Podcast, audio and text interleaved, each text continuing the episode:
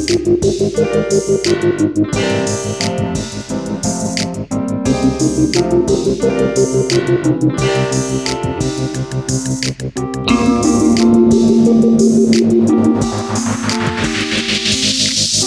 to the Mukilteo Football Show. My name is Miles. We have a jam packed one hour Super Bowl preview episode today.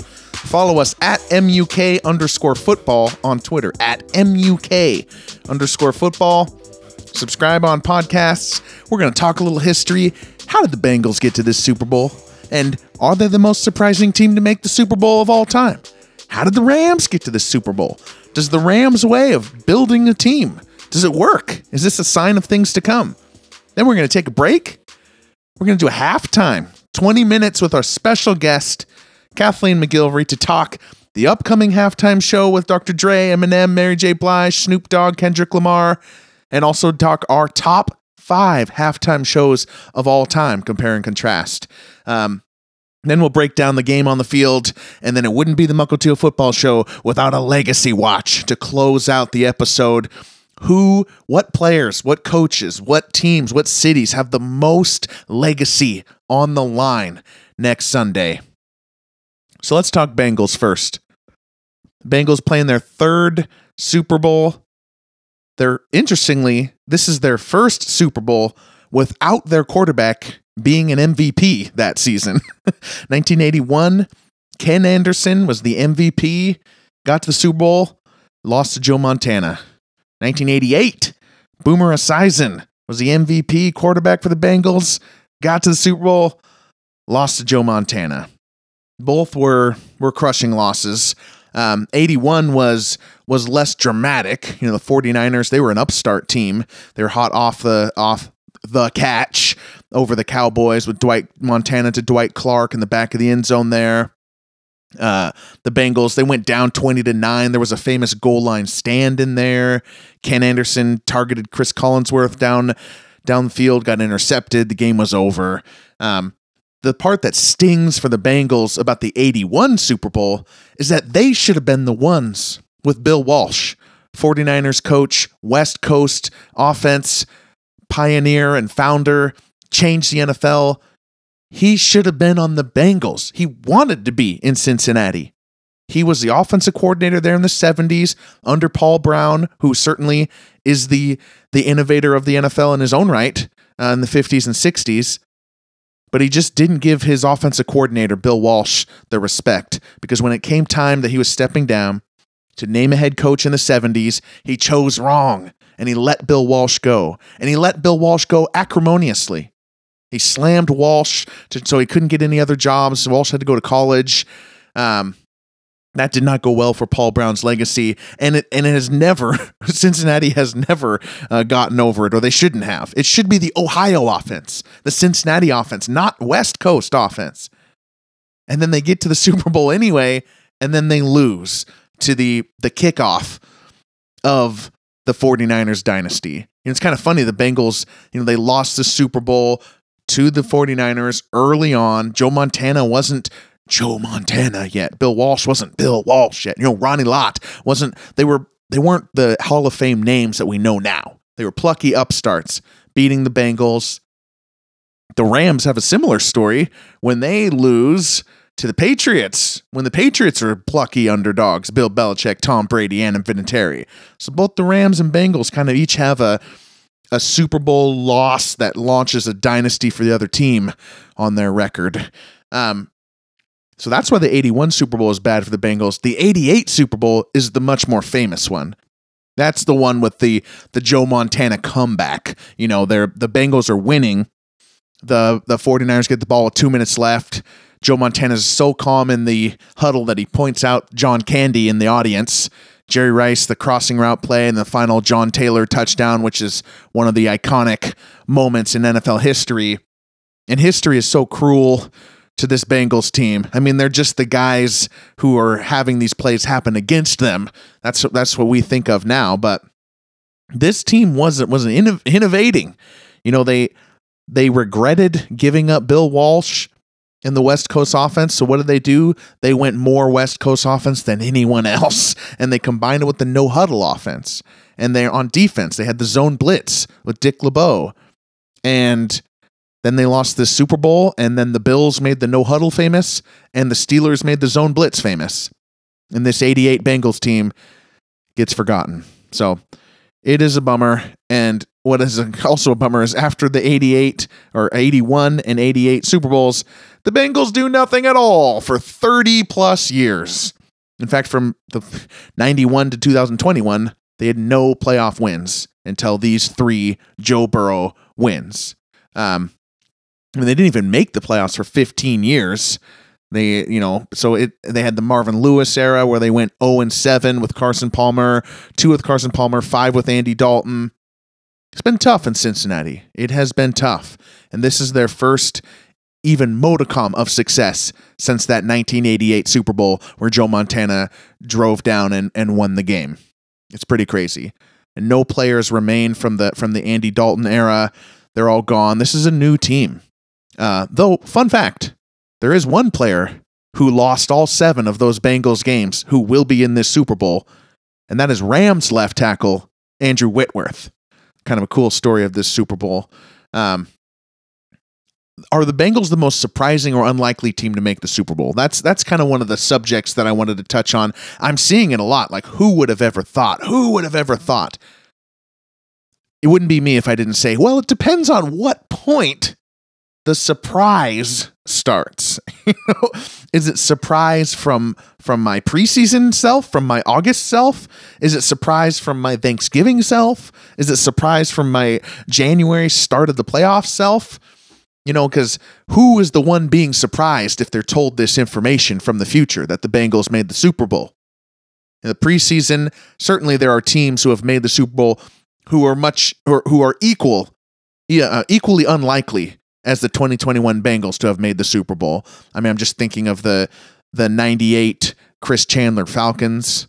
The next year, the 99 St. Louis Rams. I mean, who thought they were going to make the Super Bowl after Trent Green, their starting quarterback, got hurt in the third game of the preseason and Kurt Warner came in? Nobody picking the Rams for the Super Bowl. The 08 Cardinals, even the 2015 Panthers, you know, they nobody was picking these teams to even go to the playoffs, much less the, the Super Bowl.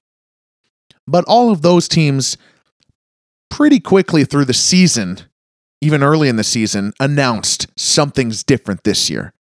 So if you were talking in the middle of November, you know, you were pretty sure the 99 Rams are going to go to the Super Bowl or the, the 2015 Panthers are going to go to the Super Bowl. Um, so like I said, it's all about where you where you think the surprise is from. For example, there's a moment when uh, Drew Bledsoe gets hurt and uh, some unknown kid named Tom Brady comes jogging onto the field to take his first snap. Where I'm sure nobody thought the Patriots are going to the Super Bowl this year. So, I mean, surprise did the Bengals ever have a less, you know, we probably thought that those Patriots were farther away from the Super Bowl than we ever thought the Bengals were at any point during this season. Um, but the Bengals, they did come out of nowhere. You know, they didn't feel like true contenders until week 16 when they beat the Ravens and week 17 when they beat the Chiefs. So back to back, they did it through the air. They had they had kind of stayed hovering around the top of the AFC North. Those two games, you know, just took it. They the Bengals took it. They locked up the four seed. Burrow threw for like a thousand yards in two games. They got to rest in the final week 18 there because they had clinched the playoffs. So if you were talking about surprise from the beginning of the playoffs, no. The Bengals were certainly one of the teams that could have made the Super Bowl, um, especially with those two games. And then the rest, they kind of got their own little bye week. Um, so we all certainly thought more likely was the Bills, the Chiefs, maybe even people thought the Titans and Patriots over the Bengals, but it wasn't like this historical level of unlikeliness. So, my answer is Are the Bengals the most surprising or unlikely team to make the Super Bowl? No. and that's why you tune in. All right, let's shift over to the Rams. How did the Rams get here? So, the Bengals got those two Super Bowl heartbreaks on their on their history franchise uh, um, story. The Rams have this will be their fifth Super Bowl. Um, they they lost their first Super Bowl. The Rams' first Super Bowl was that the end of the 70s, they lose the final Super Bowl to the Pittsburgh Steelers, Mean Joe Greene Terry Bradshaw, Franco Harris, Lynn Swann, you know, Jack Ham, Jack Lambert, Mel Blount all those Steelers, the Pittsburgh dynasty, the Steel Curtain, their last true hurrah, the end of the 70s, was beating the Rams with Jack Youngblood on the defensive line, Jackie Slater on the offensive line. I'm always surprised when I look at that team that it's not the team with Merlin Olsen and Deacon Jones. So the Rams, you know, they have that that fearsome foursome, right? They have the great defensive line in the 70s with uh, you know, uh, anchored by Olsen and Jones, both Hall of Famers. They're both not on the team for this 79 Super Bowl. Just kind of weird. The Rams boy do the Rams have some good uh, defensive linemen in their history. Merlin Olsen, Deacon Jones, Jack Youngblood, now Aaron Donald. I mean, these are these are certainly three of the top 10 all-time defensive linemen. Jack Youngblood's probably just outside the top 10, so probably four of the top 15. Pretty crazy. They lost that one in the Steelers. They spent 20 years doing nothing. They moved to St. Louis. Their owner dies in like a, a an accident, like a surfing accident or something. Um, and they go to St. Louis and they're doing nothing, nothing, nothing, and then they boom out of nowhere have that Cinderella championship where they become the greatest show on turf. Kurt Warner is suddenly an MVP. Torry Holt is a is a rookie star receiver. Isaac Bruce is still there. They signed Marshall Faulk. They just destroy the league with that greatest show on turf, and they have the great Super Bowl where they beat the Titans, uh, uh, holding Kevin Dyson one yard short. Underrated defense on that team as well. They win the 99 Super Bowl. They get some injuries in 2000. Uh, and that knocks it out. Then 2001, they're back. They're back to their their their rightful place. We think the Rams are gonna put up a dynasty, and that's when they get beat by the plucky Tom Brady and Adam Vinatieri and that Bill Belichick defense. The Rams are 14 point favorites to win that Super Bowl in 2001, and they lost. Ugh. And now it doesn't even, you can't even remember it that way because now it's just like the beginning of the Tom Brady and Bill Belichick show. Of course, of course it happened, but it's hard to really explain how much of a surprise it was that the Patriots beat the Rams in that 2001 Super Bowl. Crazy. Um, and then the Super Bowl three seasons ago. Back in, back, they're back in Los Angeles now, and they had that crushing loss also to the Patriots. Jared Goff showed himself to be a fraud. Bill Belichick, he, he called the bluff. He said, We're going to put more on the offensive line or defensive line. We're going to show our defense later. You could take advantage of it if your quarterback knows what he's doing, but you can't because we're calling your bluff. Jared Goff doesn't know what he's doing, and he needs Sean McVay to read the defense for him. And I mean, I still sympathize with Sean McVay because it's like they got this, they got him in a trap, right? And you go into halftime of the Super Bowl, and do you change everything that got you there? It's not working. But also, why am I here at all, sitting here at a Super Bowl halftime show because of this offense? I mean, it, it, what a tough decision. But McVay chose to stay the course. Belichick raised trophy number six. Um, the game was only three years ago. It was low scoring, thirteen to three. Um, the only play I really even remember from it is the Brady finally getting something going through that long pass to Rob Gronkowski that set up the the only touchdown uh, of the game. Um, barely any starters or Rams players are, are returning from that team, even though it was only three years ago. Higbee is one of them if he plays. Aaron Donald and Whitworth uh, are two of them. The other tackle, Havenstein, as, as well. Uh, Cooper Kupp was on the team, but he was injured. Um, so, I mean, basically, the roster has almost entirely turned over since the 2018 season, 2019 Super Bowl. Jared Goff, Todd Gurley, Brandin Cooks, and Ndamukong Suh, Marcus Peters, Aqib Talib, all those Rams, they're gone. Zac Taylor, their offensive coordinator that year, is in the Super Bowl. He's coaching the other team. He's coaching the Bengals. Uh, he was hired the Monday after that loss. So 24 hours after losing that Super Bowl, the Bengals hired Zac Taylor. So the big question for the Bengals was are they unlikely? Are they the huge underdogs? Uh, they don't want to be called underdogs. Uh, but the big question for the Rams is more of a more of a team building thing. Like, d- does the Rams' way of team building work? And you're going to hear all in, all in, all in, all in. But what they really have done is sell their high end picks for established talent. They traded, you know, two first rounds for Jalen Ramsey, two first rounds for Matt Stafford, a second and a third for Von, Von Miller. I mean, really, they gave up four first round picks, uh, two thirds, and a second for those three players. Um, and they haven't had a first round pick in a long time. I mean, they their last two first round picks are 2015 Todd Gurley and 2016 Jared Goff, two players that they cut bait with at a loss. Uh, so they'll at least go seven years without a first round pick. So that's going to be a big story.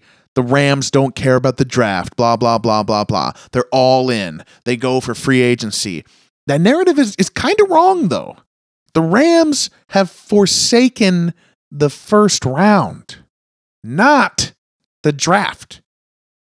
They've play, made plenty of picks. In 2020, they had two second round picks, two third round picks, and a fourth. In 2021, they had a second, a third, and three fourths. So that's 10 picks in the first four rounds of the last two drafts. That's I don't call that forsaking the draft. 10 picks in the first four rounds. They didn't have a first, but they're certainly making picks there. And people are pointing to the 2022 draft and saying, ha ha ha, the Rams only have three picks in 2022. They better win this year. That's a misunderstanding of the calculation here. There's, there's compensatory picks coming. Compensatory picks are a way of balancing uh, when you lose free agents or you lose coaches to other teams. You get awarded picks based on how much the other teams pay them uh, you know, how much they want them. That's a way to kind of keep it fair so that Super Bowl teams don't just get completely poached every every time. And the Rams will receive a third or projected a third, a fourth, and three six round picks um, when that when those get awarded for this upcoming draft. So they're going to have a total of eight picks in the 2022 draft. So if you hear anyone say they only have three picks, that person is fundamentally misunderstanding the calculation that the Rams have made here. Um, so I mean, it's funny because the narrative for the Rams is so different from the Patriots of the 2000s and from the Seahawks of the early 2010s. Those teams were praised for trading down out of the first round and getting more picks. That's what the Rams are doing. They're gathering established talent, hoarding picks, hoarding uh, uh, players contracts, getting compensatory picks. They're they're they're making a lot of picks. Is my point, and they also got some time with Matt Stafford, Jalen Ramsey, and Von Miller out of it. Um, and then Odell Beckham Jr. being on the team also helps lead to the to the facade, the narrative that the Rams are just hired guns, but they're not. They really aren't. I mean, if you want to say that the Rams are like a bunch of free agents and a bunch of cobbled together pieces, I mean, and you want to say the Bengals are built through the draft, look at the Bengals defense because they're all free agents. The whole secondary, all five of them, and the, Trey Hendrickson, their big star, DJ Reader, their other big star on the defense. So the way of team, the Rams' way of team building does work, but it's just not quite what you might think it is. Okay, let's take a break here at the half and talk some halftime shows. Let's talk some history some halftime shows. I bring in my beautiful wife, Kathleen. Heyo. Who is very pumped for this particular halftime show. I am. I mean, honestly, okay, this is so bad as the wife of somebody who's so involved in football, but um I really don't care so much about the game, but what? I love the halftime show. okay, well, don't bring the don't care about the game into the. I mean, I I do. I just care more about the halftime show. All right. Dr. Dre, Eminem, Mary J. Blige, oh Kendrick oh Lamar. Snoop Dogg. Snoop Dogg. I've never been so excited for a halftime show before. Oh my gosh. Like I, this is just going to be amazing. What songs do you want to hear? Oh, Forgot about Dre. oh, well, yeah, That's probably be on there. There's also a bunch of the songs that they do all together. J Lo and Shakira did like 14 songs, so I feel like J.Lo like they can- Shakira- Oh, was it really 14? yeah. Oh gosh, I didn't do any of those stats. Whoops. Leave the stats to me, Oh, my beautiful good. wife. All right, so we're gonna go through our top five halftime shows through history. Um, I guess anything more to say about the Dr. Dre? Oh, just that I I, I think this is going to be one that is remembered for decades. What do you think are the odds that Eminem drops an F bomb? Oh, 100%. Okay, 100. percent I You, saw you that. think that he's gonna censor himself completely for this halftime show? I mean, I hope that they're they've got to just be prepared for it. Yeah, I saw the over under. You can bet on these things, of course. Oh, the over under is one and a half uh, f bombs from Eminem. One and a half. So you can't just bet that it will happen. You have to bet that it happens more than one and a half times. Oh, I think it will. I think Yeah. it will happen three times. So how do how do you want to just want to just give each our number fives and then Uh, Yes, I think we should start with number five and go down, and then. okay. At number five, I have Lady Gaga. Do you so also? do I. I have Lady Gaga as well. Oh my gosh, that's so funny. I just- Interesting. oh, that was one of the last ones I watched. It's just so good. The drones. She jumps off the stadium. Yes. Mm-hmm. She plays the keytar. She plays the real piano. My mom would be proud because she's only artist I sho- saw that shouted out her own mom. Aw, As far as it, you know, Tom Petty didn't do yeah. that. He didn't. Who did? Uh, No, she said her, her they, hey mom and dad. Oh yeah, dad too, as she yeah. climbed on top of the piano. there was a lot of cool stuff, and then she got in underwear for a bad romance. Gosh, yeah. you know, I uh, she she is my that was probably my number one favorite. But why is it number five then? It's number five because I have to rank it based on uh, who I actually think was the best. She just happens to be my favorite. Mm-hmm. That's your personal taste. That's yeah. my personal taste that she's my favorite, but do I think it was the best one? No. Yeah, But it's I- definitely top five. Yeah, I came into that as well because, like, personal taste wise, Paul McCartney, but he's not not even on my top five here. No. Uh, so Lady Gaga, great show. I love her energy. Yeah. You have Lady Gaga at five as well, so we could go to four. Well, and the thing is, um, she, I mean, she didn't have any, there were another, no other artists with her. It's just her the whole time. So she doesn't have any rests. Mm-hmm. Well, She's did- going hard the whole time, and her voice quality stays consistently well the entire time. Yeah. All right. So who's your number four? Oh gosh. Okay. I this one I, I have to say uh, I had a really hard time with this list because I don't necessarily think it was the best overall performance, but uh, it's kind of one of the most memorable. Okay. And I chose U2. Okay. Okay. I I mean he he's great. He's a great artist and he does a great show. You two is a band. U2. Bono is not. yeah, U2, so Bono. U2. But I know, Just put some say he for the I think older about- folks okay. listening. They are a great band. They always have a great show, in my opinion. I really like U2. Mm-hmm. Um, but what makes it memorable is the tribute to 9 and 11. I Mm-hmm. mean, that's what people remember. That's going to be on the top five for that reason. That's why I chose it. Not necessarily because they go above and beyond with like a crazy performance or anything, but it's that tribute to 9 11. That's why I Yeah. chose it. Yeah. I I don't have them on my list, um, but that was a good one. The when he takes the jacket and it shows the it shows the is the American flag. flag. Yeah. Man, remember whenever people loved America? the world loved America. That's what I think looking back on that. I'm like, oh boy. now he's you. Or Bono probably looks back on that embarrassed now. Oh what? God. Um, Uh, my number four is Michael Jackson. So the the basically the beginning, like n- nothing that we talk about here is prior to Michael Jackson because they were doing Disney tributes to winter, you know, and ice skating Yeah. and you know marching band stuff before that. The Michael Jackson one, that's the one on VHS that I watched a thousand times. My first Super Bowl ever. It starts with him up on the jumbotrons, and then that's actually a body double, but it makes it look like Well, like you know, I was watching that and I, I had a moment. It was so dumb, but I had a moment. I was like, how did he get from up there to down there so fast? Yeah, that's Oh why they gosh. did it. People like you. And Oh, thanks, thanks for and they so they get up there, and then he he comes up out of the stadium or out of the stage, and then he's just there for like Mm-hmm. a minute and 50 seconds of pure anticipation. It is a genius Michael Jackson move. He was Absorbing at- the applause. yeah. Just this was when he was truly like the biggest megastar of megastar of megastars at this point. point and that just that anticipation the reason it's number four for me and not number one is just two slow songs at the end we are the world and then heal the world it's like and a bunch of kids singing you know i'm just like okay Course, that would be your reason for not liking it as much is for that, which is like what in, to me increases the value of the performance. all right so do you not to spoil but do you have michael jackson on your list where you can talk about them later I do have him. On okay so we'll, we'll go to number three then we'll uh, come around back to that one. okay so number three for you Okay, first off, I have to say that I went to a lot of different. Um, I read through a lot of different articles, and the rankings are crazy, All over like crazy place. different all Yeah. over the place. But this one was number one on quite a few, but it's not number one for me, A- and that would be Prince. okay Prince is number three for me. And again, I I do I think his performance was like the most involved, most amazing.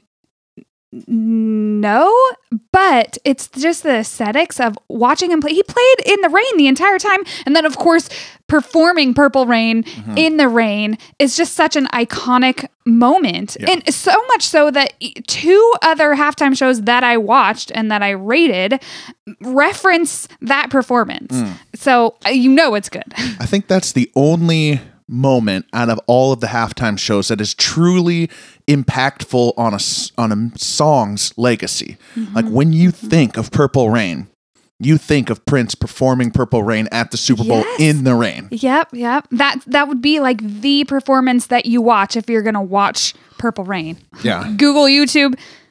Though there are some good live performances he does where he does the whole song, which are also on YouTube oh, available.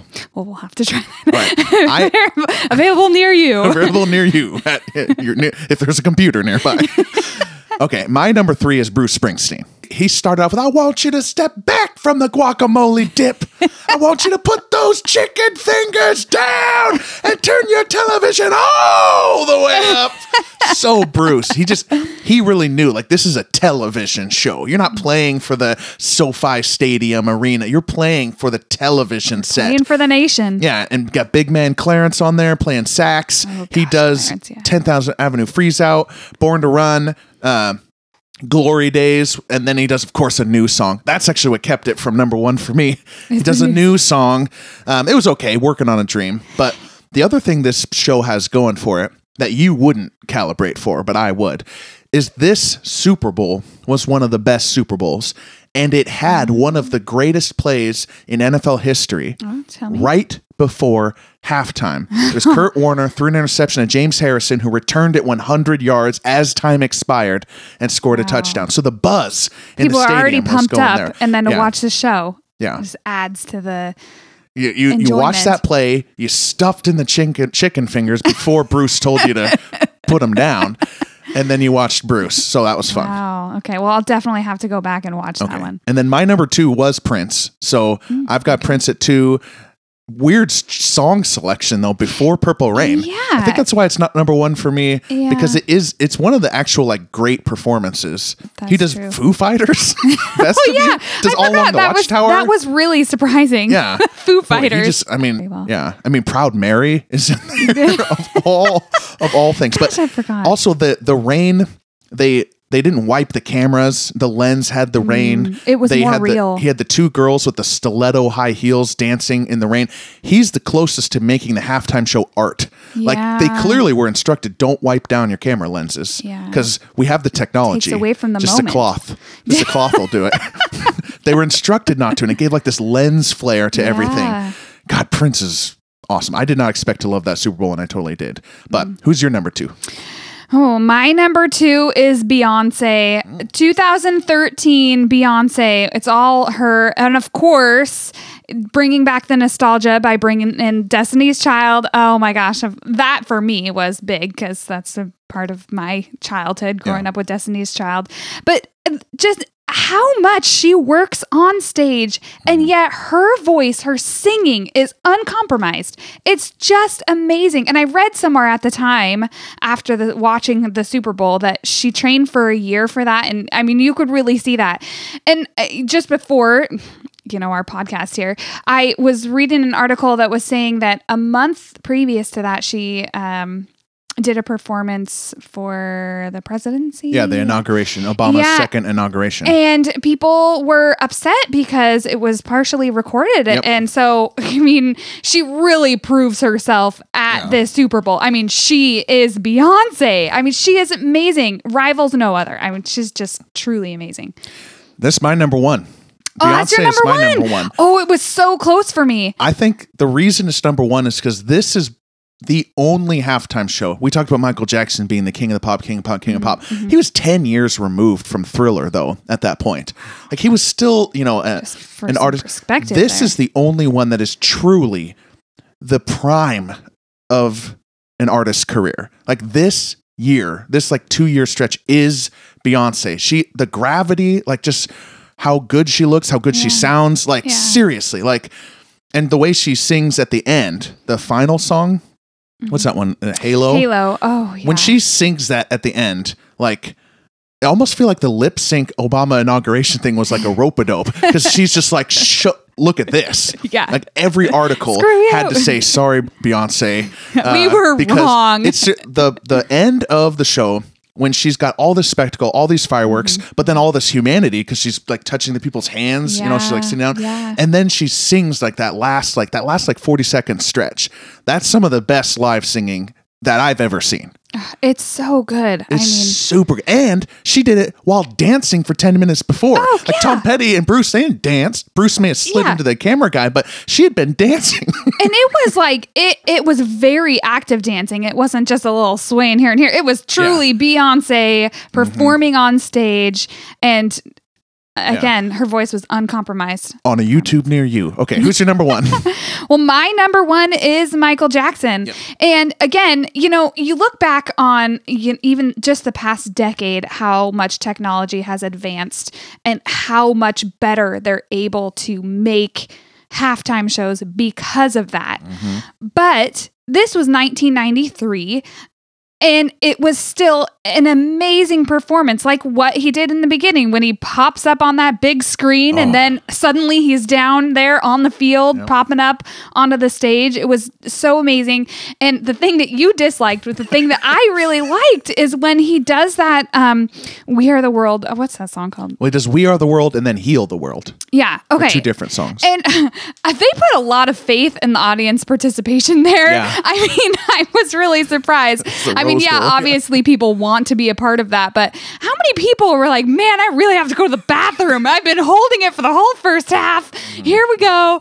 Um, you know, I just thought that was amazing. And then they bring out those banners with the um, black hand holding a white hand. And Mm-hmm. I just, I think it's such a statement, especially, you know, it, it makes me think of what everything that happened with Colin Kaepernick, the Mm-hmm. kneeling, uh, how everybody was in uproar, and you shouldn't have that part of football. That you know that should be separate. Football is football, and yet uh, you go back to 1993, Michael Jackson. He is talking about that. It's just so important, and what a platform to Mm-hmm. to use that for. I just think that's so important. yeah, and it it would probably be remembered much more fondly had his uh, career gone a different path than what have it that did. scandal. Oh, yeah, yeah. All right, so That's we true. we got only we only have five minutes to go through honorable Oh, mentions, boy. so try to Okay. be quick. Oh gosh. All right. So I just wanted to shout out two artists who completely understood the assignment. Okay. Madonna Oh my gosh. hit yeah. all the songs, Vogue, uh, Yes. Mm-hmm. Like a Prayer, music, get the classics out. That's what you're there for. One random appearance by the sexy and I know it guys, kind of weird. LMFAO. Um, and then Tom Petty. Tom Petty, American Girl, and then your three most favorite songs, and then Get Out of the Way. like Oh my Tom gosh. Mm-hmm. Petty and Madonna, they knew exactly what was expected of them for the Super Bowl. Yep. But ultimately, there was no like super moment. Except for maybe Madonna's entrance, I, I almost had her. Her and Lady Gaga was really hard, but yeah, um, yeah. But yeah, those two. you know, at first when I'm watching, I, I really liked the Madonna show. Like you said, I mean, that is what you're there for. You're there for to wow. You're there for people to be excited about your music. So don't play anything that nobody knows. I mean, she doesn't. She plays all the hits. Um, it, but at first I was like, you know. Her performance isn't as good because she's not as active. I mean, look at how much Beyonce did on stage. She's the one you right have to before remember- Beyonce. Yep, she is the one right before Beyonce. You have to remember she's 53 years old. So Yeah. even though she might not have been as active on stage, she was still dancing up there at 53 and holding her own, and her voice still sounds amazing. Yeah. Who And else I an d- honorable mention for uh, you? well, um, oh, I just wanted to say also Nicki Minaj was in that halftime show, and Oh, yeah. I don't like Nicki Minaj, but I thought like her little yeah, her part was good. and there it Yeah. was really good. I liked it. Um, another one I have is uh, Justin Timberlake from 2018. Not you know I don't have that one. one. Not the I just one. Um I just thought it was really fun. It definitely not in my top five, maybe not even my top ten, but it, he was so involved. I mean, he goes out into the audience, he stops his he is in his performance and does a selfie with a Yeah. kid, a fan. It was just it was really fun. I, I really liked it. He had lots of hits to play on, so it was really nice.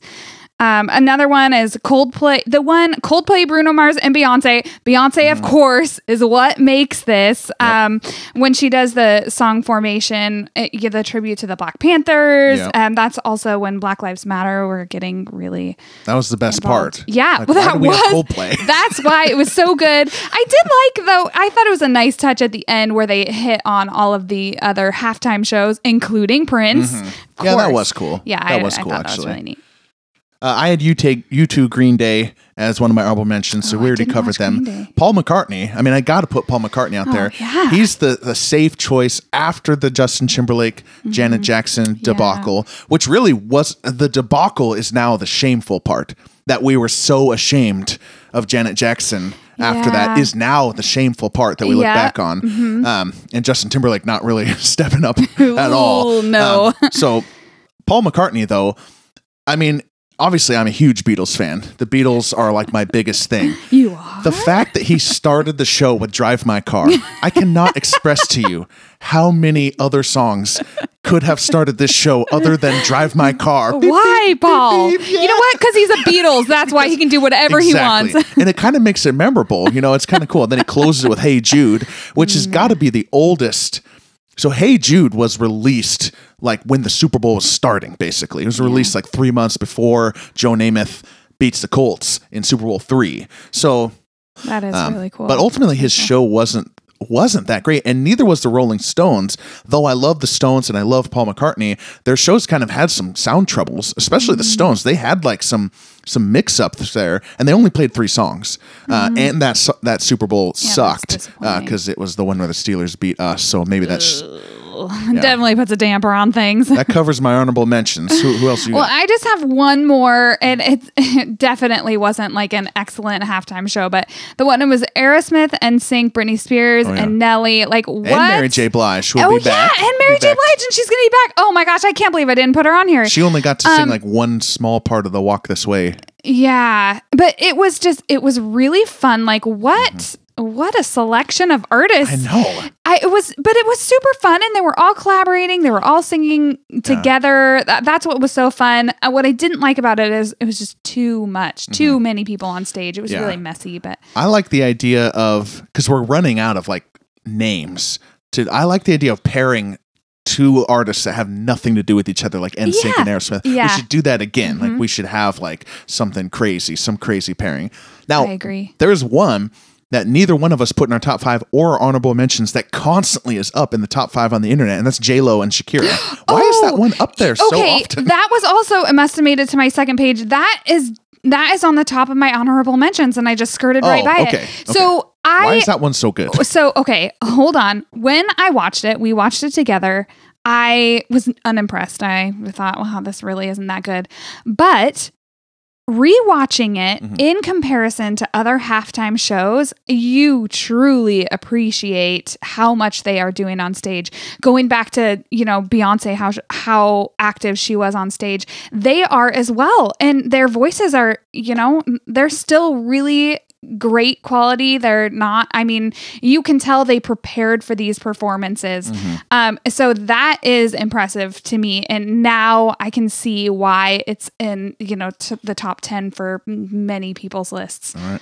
And there no mention of the Black Eyed Peas. Oh, no. That was the worst. That was by far the worst. That was the Um, worst. pre be pre Michael Jackson. The ones before Michael Jackson were all the worst. you know, one that I ca- was very surprised that I was seeing on many lists of top 10, top 15 ugh, the Katy Perry one. Her, I didn't like her, it. her voice, like, isn't that great? It's just weird performance. Yeah. The the sharks, I don't know. The The, one is- good thing about it, Missy Elliott. Yeah, Miss exactly. The thing that's memorable about that one is Missy Elliott coming out of nowhere. She hadn't Mm-hmm. Been around for like four or five years. Talk about pairing. Yeah, and so that was cool. And then the left shark thing became an internet meme. So if you're talking memorable Super Bowl halftime I shows, Katy suppose. Perry's actually up there. Yeah. But as far as an actual performance, though, yeah, and we we really are talking about performances. Yeah. Um, between us. All right. Well, thank you, Kathleen. I appreciate your time. I'm Uh-huh, going to go back to reviewing the football aspect. Third quarter starts now. All right, let's get back to the game. When the Bengals have the ball, when the Rams have the ball, and then we'll look at some legacy watch. That's the that's the rest of this episode. Let's start with the Bengals. They're on the field. Bengals offense versus Rams defense. Now, I'm not going to pretend that I know all the matchups and all the X's and O's and the schemes and stuff like that. I I don't, and I look forward to listening to super smart people talk about that uh, as the week goes on. But I just have three things that I think are interesting to watch uh, in both scenarios, both uh, uh, offense and defensive matchups. Uh, number one, when the Bengals have the ball, of course, is Joe Burrow and his protection. You know, it's uh, we got the young gun, the young quarterback in there, and is and he's facing Aaron Donald and Von Miller and Leonard Floyd and this these these big names on the Rams defensive line. Um, though I did just want to say, quick, quick, quick side note is that Joe Burrow is not that young. I know it's his second year, but if he wins the Super Bowl, he will be older than Roethlisberger was when he won the Super Bowl, older than Mahomes was when Mahomes won the Super Bowl, older than Brady was when Brady won his first Super Bowl. So we're not talking about some wonder kid. Um, just wanted to throw that out there. Anyway, Joe Burrow's protection.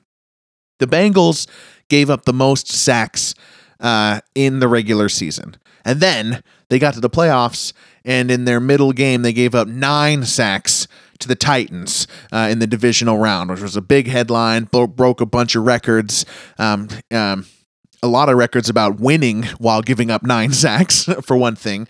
Um, and I've seen a lot of, you know, boy, if Titans, you know, if the Titans could do this, if, if Jeffery Simmons could disrupt like that, imagine what Aaron Donald could do to these Bengals. Like, well, first of all, put some respect on the Simmons name because Jeffery Simmons is legit. He's a second team All Pro in his third season in the NFL. This is no slouch. This is not some guy off the street and now it's Aaron Donald. Simmons is a great player. Um, but sacks aren't everything, though. You know, the Bengals give up a lot of sacks and they've talked about it. They've been honest about it that they don't necessarily care. Like, um, you know, Burrow prefers to have more options to throw the ball to than than he would prefer to have more protection. You know, he wants the three receivers. He wants the outlet options. He wants to get the ball out quick. That maybe that means more sacks. Maybe that means more quick throwaways. Um, but that's okay to them. Um, it kind of reminds me of baseball, the three true outcomes. You know, if it's third and long, the the true outcomes are getting the first down, not getting the first down, or turning it over. Like it doesn't matter if it's a sack or an incompletion.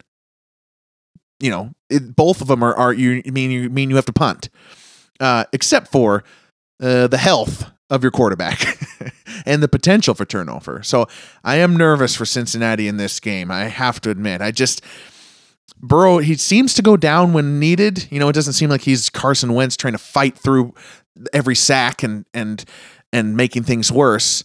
But you know, he had a few moments in Tennessee where he just did not go down and took bad sacks. And then he had a few good moments in, in Kansas City where he didn't go down and ended up getting backbreaking third downs that that helped them get to the Super Bowl in the first place. So I worry about the, you know, the positive reinforcement that Burrow may may try to fight through Aaron Donald or may try to fight through Von Miller, and that ain't gonna go well. You gotta take the sack safely if you're gonna do the three true outcome thing. Um, what can the Bengals do to mitigate this matchup problem? I- don't know. Smarter people than me are going to have to talk about that, or or we will all watch it on Sunday. But this is the number one thing to be watching: uh, the Bengals' offensive line and what they can possibly do to stop Aaron Donald and Von Miller, especially since the Bengals don't usually help their offensive line at Burrow's request. It'll be interesting. Number two, Ja'Marr Chase versus Jalen Ramsey. These are two of the best athletes on the outside, battling it out. It reminds me of like prime LeBron versus, you know, Kawhi when he was a defensive superstar. You know, it's like this is this is uh this is the best against the best. Um but like LeBron, there is one way you can uh, get a you can one way you can beat Kawhi. The answer is very simple: have Kawhi guard someone else. so that's probably what they'll try to do: get Ja'Marr Chase away from Jalen Ramsey. Uh, you know, I've seen some headlines like the the Bengals don't expect Ramsey to shadow Chase or whatever. It's like, okay, that's coming from Tyler Boyd, first of all, who's another receiver for the Bengals. You don't trust him because if you read what Boyd is saying, Boyd is basically saying that he's just as good as Ja'Marr Chase. So Jalen Ramsey, no matter where he is, doesn't matter. He's going to be on. He's going to be on elite receiver, whether it's me, Chase, or Higgins. That's basically what Tyler Boyd is saying there. Uh, no, that's not true. Um, that's that's classic wide receiver. So the decision on what the Rams do, will they have Ramsey follow Chase? Like Tyler Boyd said, they've had him do everything. He's played at left, he's played at right, he's played in the slot, he's traveled with the guy. Ramsey has done everything. So, what is he going to do in this game will be very interesting. Uh, number three, Bengals play calling, Joe Mixon. Are they going to run it up the middle for two yards every first and 10 like they did against the Chiefs? Um, because they have remained predictable, they've remained conservative despite Zac Taylor saying that he, quote, lost sleep over his conservative handoffs uh, to lose the game in San Francisco in week 14, they did it in the Kansas City game. Joe Burrow bailed him out.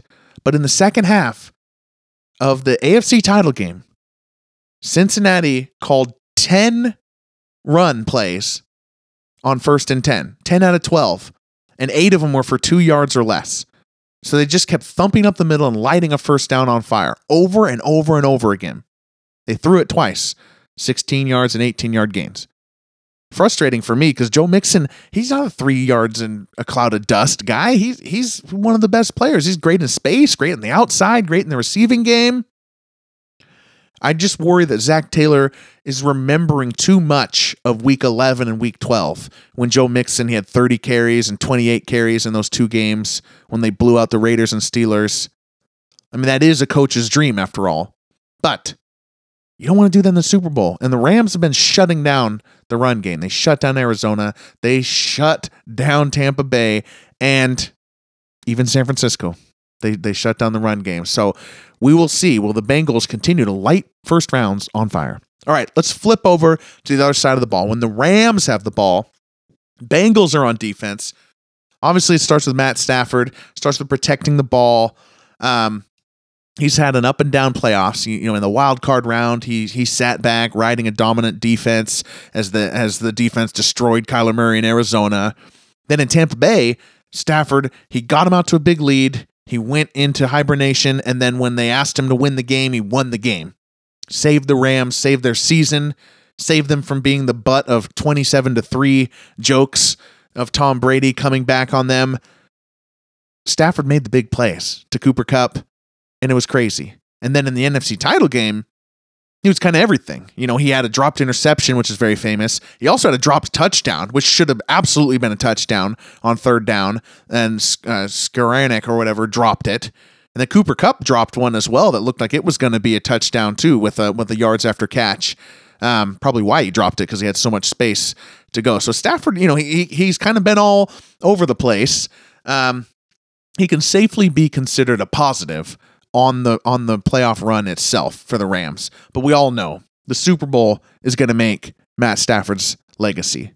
Um, and he's throwing into a secondary that is doing well. The Cincinnati secondary is uh, making a bunch of plays, and we talked about them all being free agents um, coming over. They're all hired guns. It's a big difference from Cincinnati's usual mo of not spending money, but they got Jessie Bates, Vonn Bell at safety, Chidobe Awuzie Mike Hilton, Eli Apple at corner, all playing well. Somebody, one of these guys is going to have a Matt Stafford ball in their hands. Will they corral it like they corralled the the second or third uh, interceptions that Mahomes tried to throw? so that is going to be a big part of the game. Uh, the pass rush as well is going to have something to do with it. The Rams tackles, Andrew Whitworth and Havenstein, have been there the whole time. They've been there with the whole Sean McVay run, has had these two tackles. Uh, and are, are they going to bring it home? You know, it's kind of fun. It's kind of fun. They're going against a good pass rush. Bengals got Trey Hendrickson. He's a star. He's a star on the edge. Um, brought over from New Orleans. A lot of people thought, including me, that he was a product of the New Orleans defense, just getting a bunch of sacks, but he's put that to bed. He has he's been the driving force behind the Bengals' defensive success. And Sam Hubbard on the other side, uh, he's that other solid guy that you need. You know, you can't have just one good edge rusher. Um, you know, you can have a star make another guy play well, but you can't just have one good one. Uh, so they've they've both done well. Matt Stafford, when he's under pressure, um, it it can be it can be difficult. You know, we've seen a lot of crazy, weird decisions from Stafford, and you can't really I didn't I didn't talk about this with Joe Burrow, but it's, it's both of these quarterbacks, Joe Burrow and Matt Stafford.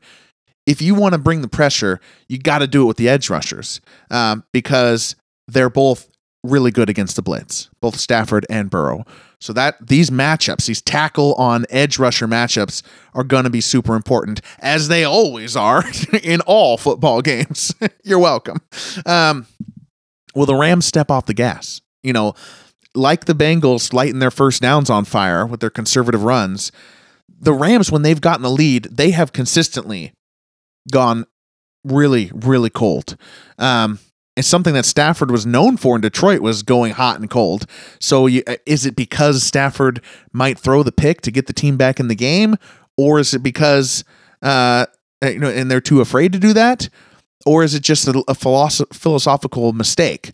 Um, Stafford was brought here. Next level. McVay's offense, the illusion of complexity, all these different motions and formations and stuff with the same players and the same plays. That gets figured out as the year goes on. But you can't figure out Matt Stafford. You know, he can make things happen when plays break down. He can take advantage of your blitz. He can make quick decisions like Jared Goff couldn't. So, will McVay let Stafford cook when they're up or if they're up. That'll be interesting to watch. Um, okay, let's go to legacies on the line. We got to get there. I'm going to shave the quarterbacks right off the top. Joe Burrow, of course. Every quarterback gets the most credit or the most blame for every win or loss, especially the Super Bowl. So the legacies are certainly uh, right there in bright shining lights for Joe Burrow. And for Burrow specifically, to to win the Super Bowl in such proximity of a national title. You know, when LSU beat Clemson in, what January 2020, that would be that would put him as a superstar face of a league. It would be memorable. He'd be he'd be right up there with Mahomes. Um, you know, as in, in the marketing, I guarantee it. Um, and the two titles tied together would would be along with the fact that it's for the Bengals, which is a franchise that had no success before that. Joe Burrow would be cemented into history with a win. He's already, of course, in history, but that would cement him. Matt Stafford, same thing. You can already see the legacy that's on the wall. Languishing in Detroit for 12 years, a win, especially a good game from Stafford, then all of his 12 years in Detroit are looked at differently. His his relationship with his longtime uh, division rival Aaron Rodgers is looked at differently. He'd be one for one in the Super Bowl, just like Aaron Rodgers. So we know what's happening for Burrow. We know what's happening for Stafford. Von Miller, brought over from the Broncos to the Rams midseason. He's already got a Super Bowl run, a Super Bowl MVP, and his big plays in the playoffs this year, potentially another big Super Bowl game. Von Miller's got a chance to take a legacy step up amongst the all time linebackers. You know, legacy's not fair. I'm not saying it's fair. Derrick Thomas is one of the great linebackers of all time. The Chiefs didn't get to the Super Bowl through no fault of his own, yet Von Miller gets credit for having Super Bowl MVP over Derrick Thomas. It's not fair. That's legacy, though, okay? I don't know what to tell you. Performing in the biggest games is a huge deal when we look back. I don't think there's anything, even in this Super Bowl, he could win another Super Bowl MVP. I don't think there's anything Miller can do to dislodge Lawrence Taylor from top linebacker all time. I don't think Miller has has anything to do with that. But what he does have in this game, a second big Super Bowl, a second Super Bowl ring as one of the most important players. He has the opportunity to move out of this tier of all time linebackers Derrick Brooks, Derrick Thomas, Terrell Suggs. You know, Derrick Brooks, Tampa Bay, Suggs, Baltimore, Thomas, Kansas City. Von Miller could could rise above them a little bit in that tier with another big one, a Super Bowl MVP specifically. Could really move Von Miller up. It would be interesting. Very interesting. Cooper Kupp. Let's talk about Cooper Kupp. I don't think we need uh, we can't put Kupp up there with with all-time receivers yet, but it's this season. This particular season has a chance to be one of the best wide receiver seasons of all time. Stringing together both the regular and playoffs. Because he already had the monster statistical regular season, even with the 17th game. He's number two overall receptions, number two overall yards, 16 touchdowns. But none of the seasons that are up there with Kupp's, you know, huge regular season numbers, none of those seasons had any playoff success. You know, like Calvin Johnson 2012, Julio Jones 2015, Isaac Bruce 95, they didn't even make the playoffs. 2019 Michael Thomas, 2014 Antonio Brown, 2002 Marvin Harrison. They, they didn't win a playoff game. They were one and done in the playoffs. So these huge seasons that Cooper Kupp's up there with, no playoff success. Even Jerry Rice, even Jerry Rice, his biggest statistical regular seasons, 87, 95, they were both years in which the 49ers didn't win a playoff game. Randy Moss, 2007, he's probably the closest to what Kupp's doing.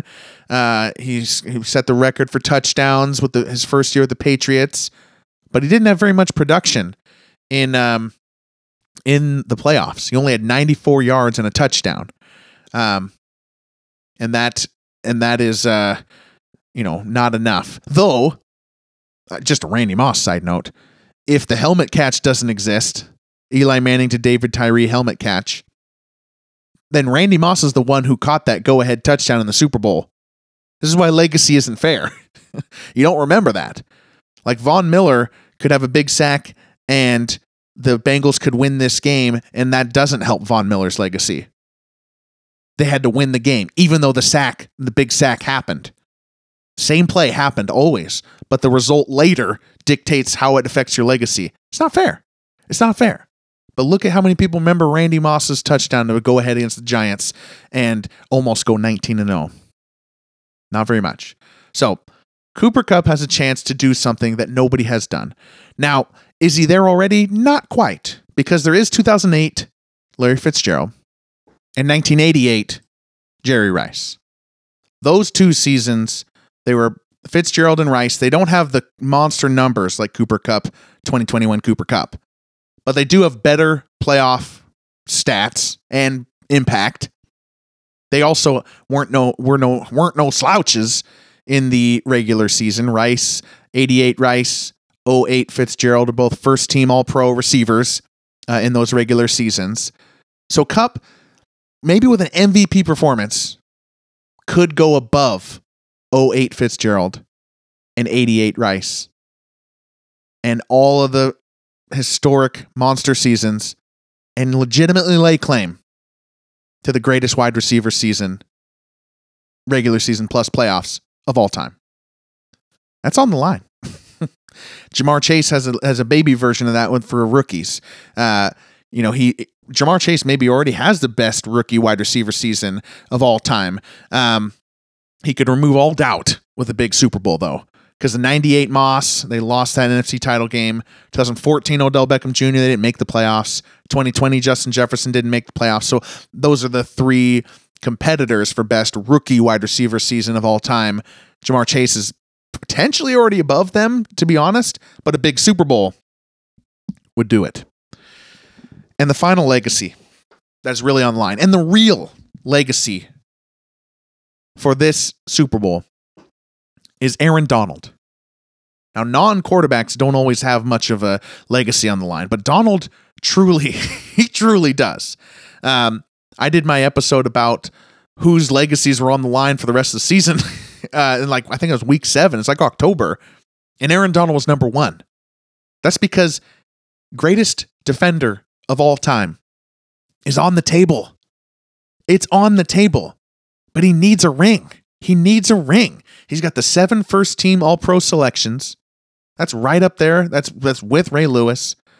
He's one behind Taylor, Lawrence Taylor, Bruce Smith, Reggie White. Aaron Donald's the darling of our era.